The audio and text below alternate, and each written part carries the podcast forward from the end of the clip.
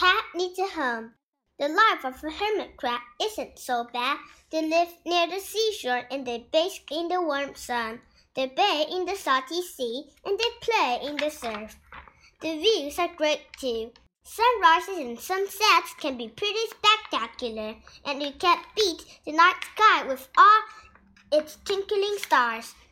But for one hermit crab, life was not so great. You see, Keb was a hermit crab of spectacular proportions.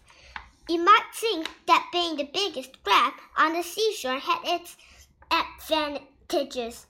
However, for Keb, the advantages are few and far were few and far between. One of the biggest problems with being big was just that, being big. Being big made it easy for hungry ghosts to spot Keb as they hung like kites in the steep sea breeze. But there was a bigger problem. Keb could not find a home that was big enough for him. Hermit crabs live in the discarded shells of snails. As a crab grows, it moves out of one shell and into a bigger one. The trouble is that most snails are not very big. Now, that is not a huge problem for most normal sized crabs, but for Keb, it was a problem of great enormity. Keb walked sideways up and down the shore. He searched and searched for a shell big enough to use as his home. He waited and waited, hoping that soon, one day, a large shell would wash up on shore. While he wait, waited to find a proper home, Keb lived in a larger, large hole in a rock. Now, the hole was a fine home for most animals but it was not a proper home for a hermit crab. Whenever Keb wanted to go out, he felt naked.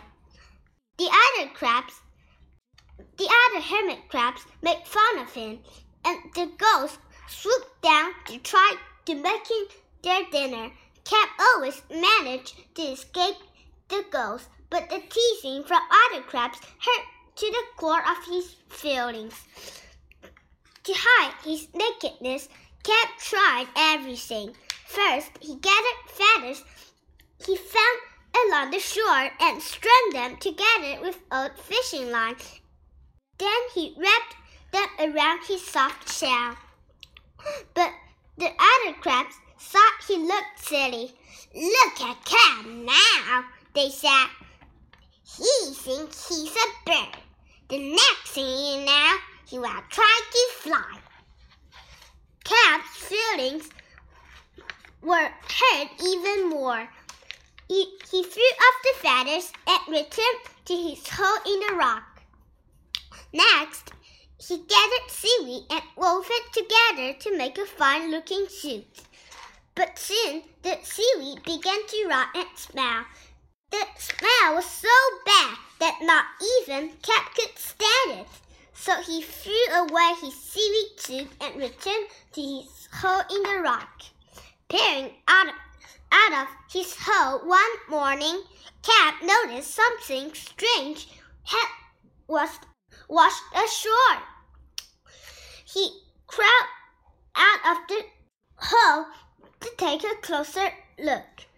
As he got closer, he could see it was a boot and a very fine boot it was. The boot was bright blue, which was Keb's favorite color in the world. He had always admired the blue starfish in the tide post, and he thought that blue crabs were the most handsome of all crabs. He had looked for a blue snail shell for a home when he was a smaller crab, but he had never found one. Keb examined the boot more closely. It was made of rubber and would be perfect for stormy days.